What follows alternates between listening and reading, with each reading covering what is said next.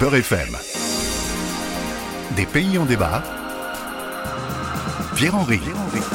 Vous vous posez parfois des questions sur l'actualité ou l'histoire, la géographie d'un pays.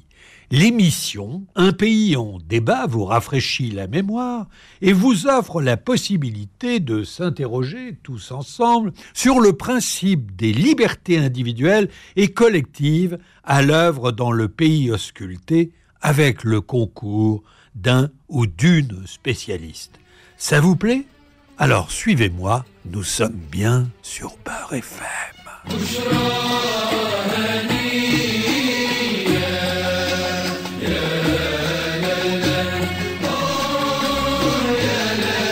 Bouchra Hania, c'est le titre de ce morceau d'abord traditionnel de la musique arabo-andalouse. C'est une mélodie qui traverse les siècles. C'est en Libye que ce chant s'installe entre poésie d'amour et paroles religieuses. Il est un socle de l'histoire de la Libye, le pays du jour. Entre Méditerranée et Sahara, la Libye s'étend sur une surface qui fait 3 fois la France. Partie intégrante du Maghreb, elle est voisine de la Tunisie, de l'Algérie à l'ouest, mais côtoie aussi l'Égypte, le Soudan, le Tchad et le Niger. Géographiquement, elle hérite d'un territoire encerclé de pays en conflit. La Libye est partagée en 3 grandes régions, occupées par 3 principales ethnies. Les Tébous au sud, les Touaregs à l'ouest, dans la région du Fezzan, et les Berbères qui occupent tout le nord. La cohabitation de ces 3 grands groupes ethniques en Libye encourage la construction d'un État hybride entre institutionnalisation du pouvoir et culture tribale. Dans l'histoire de la Libye, il y a 2 grands noms. Le roi Idriss d'abord, après l'occupation de l'Empire romain, des grandes dynasties arabes, de l'Empire ottoman et du Royaume d'Italie. La Libye est libérée en 1953. À l'époque, la population est pauvre, une des plus pauvres d'Afrique. Mais ce statut va changer. Au tournant des années 50, c'est la découverte du pétrole dans les sous-sols du territoire qui sauve le pays. Et c'est Mouammar Kadhafi, le second grand nom de l'histoire libyenne, qui organise cette nouvelle richesse. Il arrive au pouvoir par un coup d'État en 69. Après s'être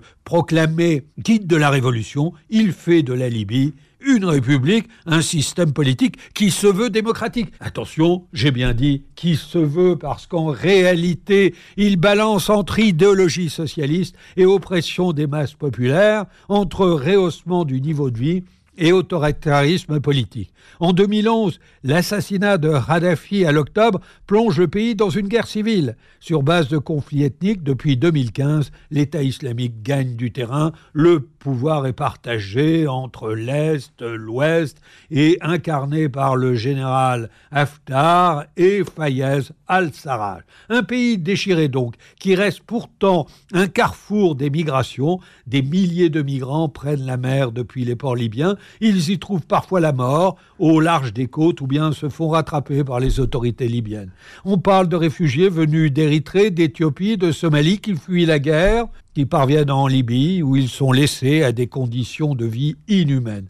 Maltraitance, enlèvement, vente d'humains sont monnaie courante pour ces individus en exil. C'est le sujet qu'on va aborder aujourd'hui dans Un pays en débat avec Jalel Harchaoui, notre invité du jour.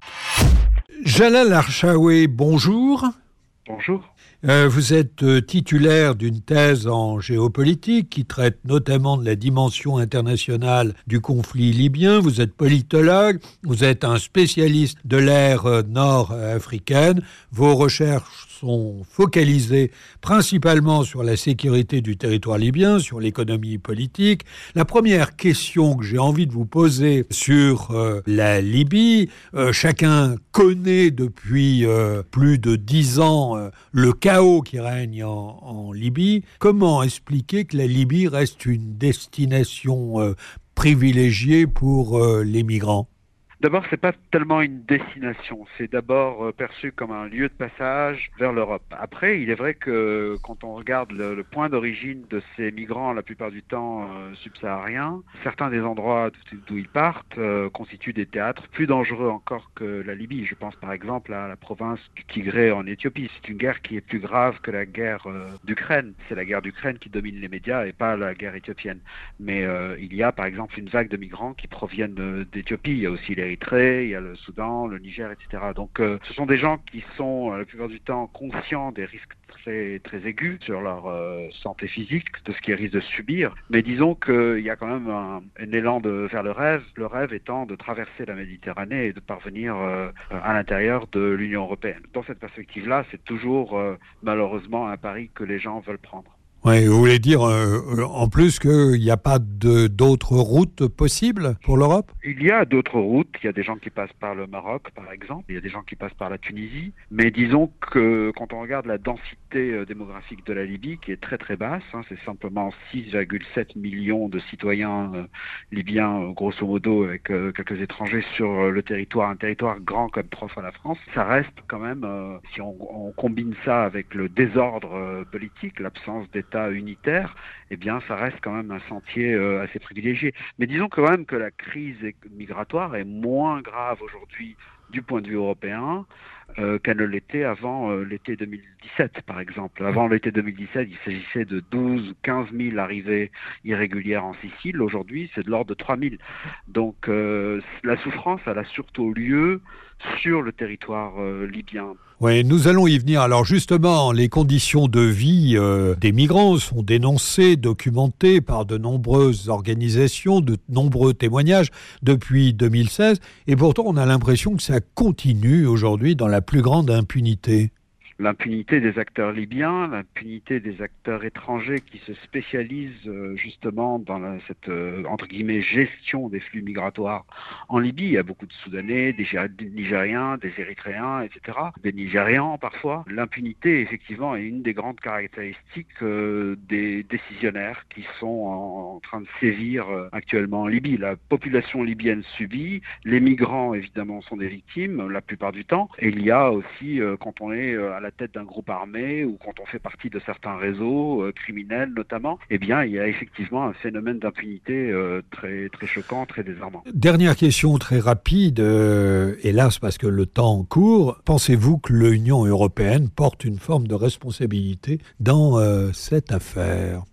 Oui, il y a la stabilisation à laquelle je faisais allusion tout à l'heure, c'est-à-dire qu'il y a un modus operandi qui a pris racine depuis 5 ans et l'Union européenne n'a pas façonné l'ensemble de ce modus operandi, mais disons qu'elle a participé à cette stabilisation, entre guillemets. Donc le fait que les gardes-côtes libyens travaillent en tant qu'intercepteurs et qui ramènent dans des conditions souvent outrancières des migrants qui se retrouvent à être extrêmement maltraités dans des centres de détention, parfois officiels, parfois complètement sauvages, où ils sont exposés à des exactions systématiques. Tout cela, finalement, fait partie d'un système qui engendre simplement, disons, environ 3 500 arrivées irrégulières en Union européenne par mois. C'est beaucoup moins qu'il y a 5 ans. J'ai bien entendu, et nos auditeurs aussi. Merci, Jalel Harchaoui. Un pays en débat, c'est une émission qui est proposée par France Fraternité en collaboration avec Beur FM. Merci à Zora et à Alice pour leur collaboration. C'était Des pays en débat, en partenariat avec France Fraternité.